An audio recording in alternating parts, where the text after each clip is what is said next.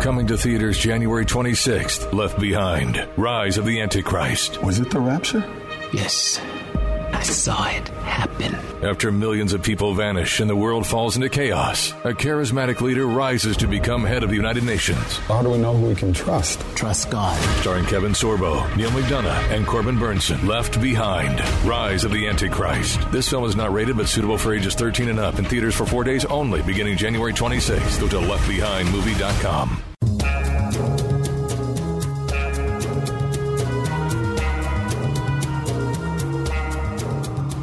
You're listening to Kevin McCullough Radio, breaking news as it happens, what it means, and why it matters. Uh, Kevin McCullough, and here we go. One, obliterating confusion Amplifying truth. and pursuing clarity. Kevin McCullough, now. All right, we got a lot to get to. Thanking you for being here. So appreciative of the fact uh, that you uh, actually care about what's going on in the world around you. And we've got some big breaking news.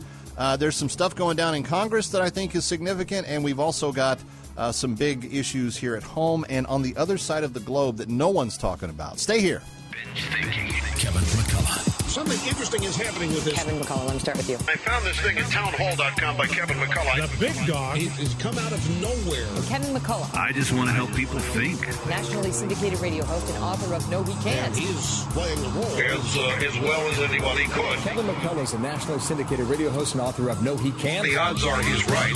It's Kevin McCullough Radio. So, so glad to have you here. Thank you for being here. Um, big busy Wednesday. Uh, we're going to go in a, in a little bit to the other side of the globe. Azerbaijan is probably not a country you've given much thought to, but they are carrying out a genocide against Armenian Christians that are within their borders that are uh, it, that's heinous, and no one's talking about this. But Joel Veldkamp from Christian Solidarity International is going to be with us to uh, break that down for us. And you can make a difference in this. Uh, we will tell you that uh, there's a, there's an opportunity to impact that situation.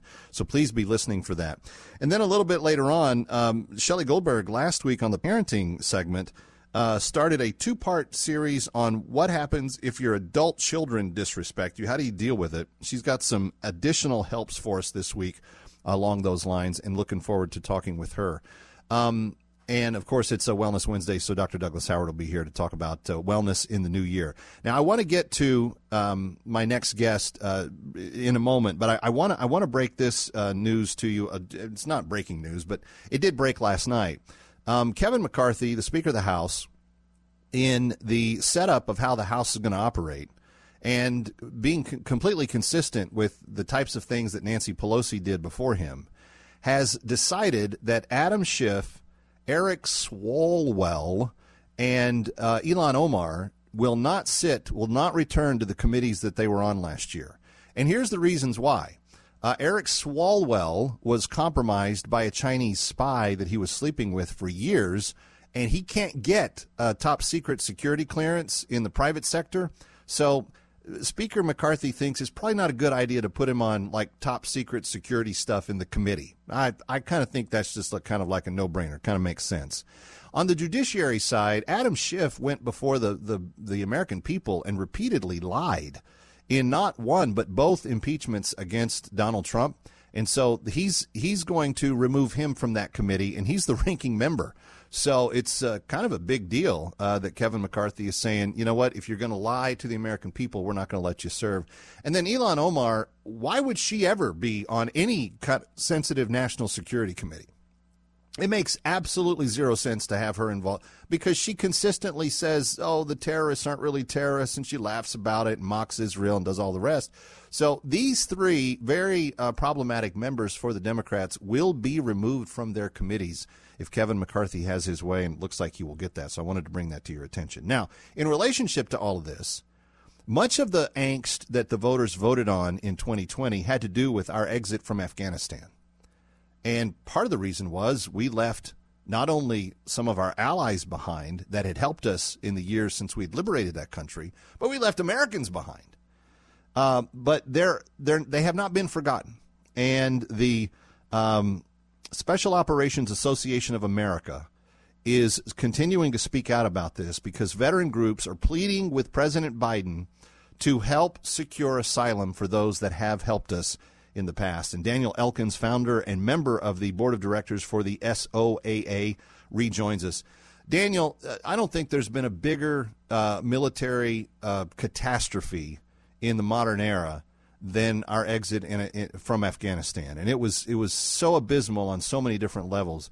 But one of the things that really broke my heart was how many Afghans we left in genuine jeopardy that had helped bring about democracy for their people and had helped us actually kill a lot of terrorists over the last uh, decade.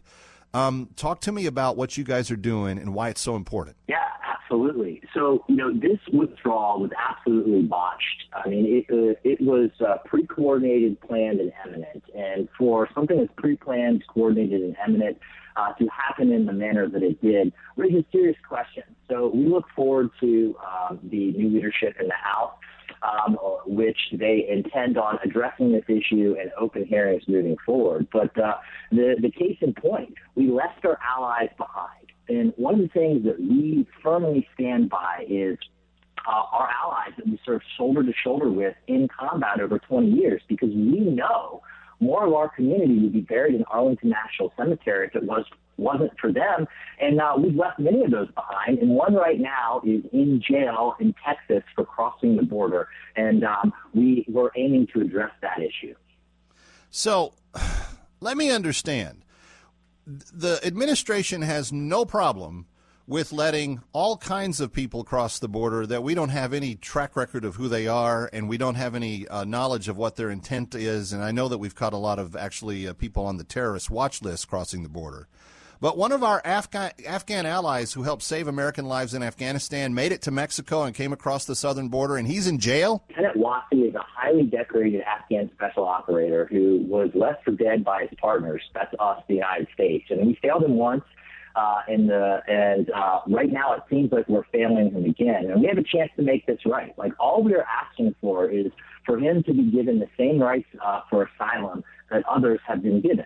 And I, I want I want to be very very clear. We have high regard for uh, um, law enforcement that does their due diligence to make sure that terrorists aren't coming across the border. Right. Uh, it's clear that this individual is not that. He's been vouched for by many other members of the special operations community, and the fact that he is still being held on a criminal misdemeanor charge and not been released to his brother, his family that lives in Texas, uh, to await his asylum case is unconscionable, and it continues to um, uh, be uh, a moral issue to the veteran community. No, the, well, there, there, it has to be because if it weren't for people like him, uh, as you said, Arlington National Cemetery would have a lot more of our boys buried there.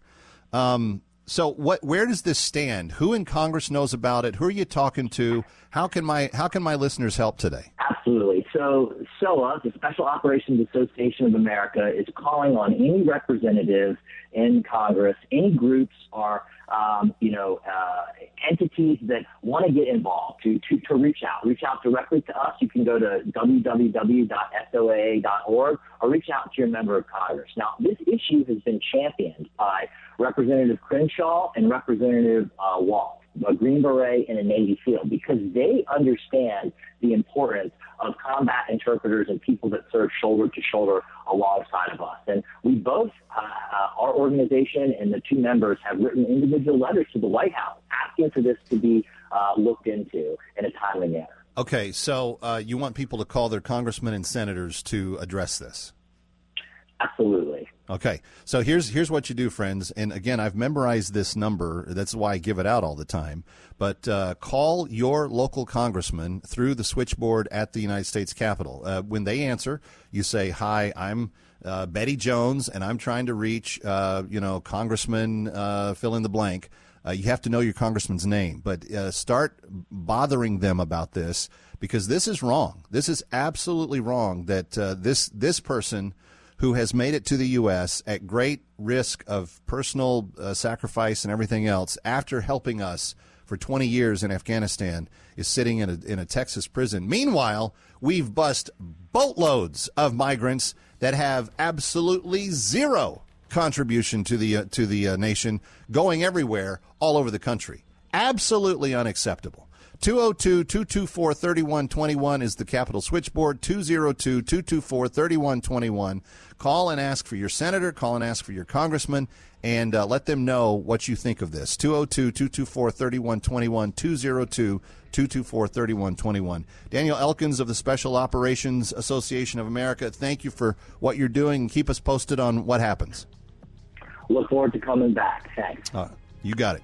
Kevin McCullough coming right back when we return the other side of the globe in Azerbaijan. Stay with us.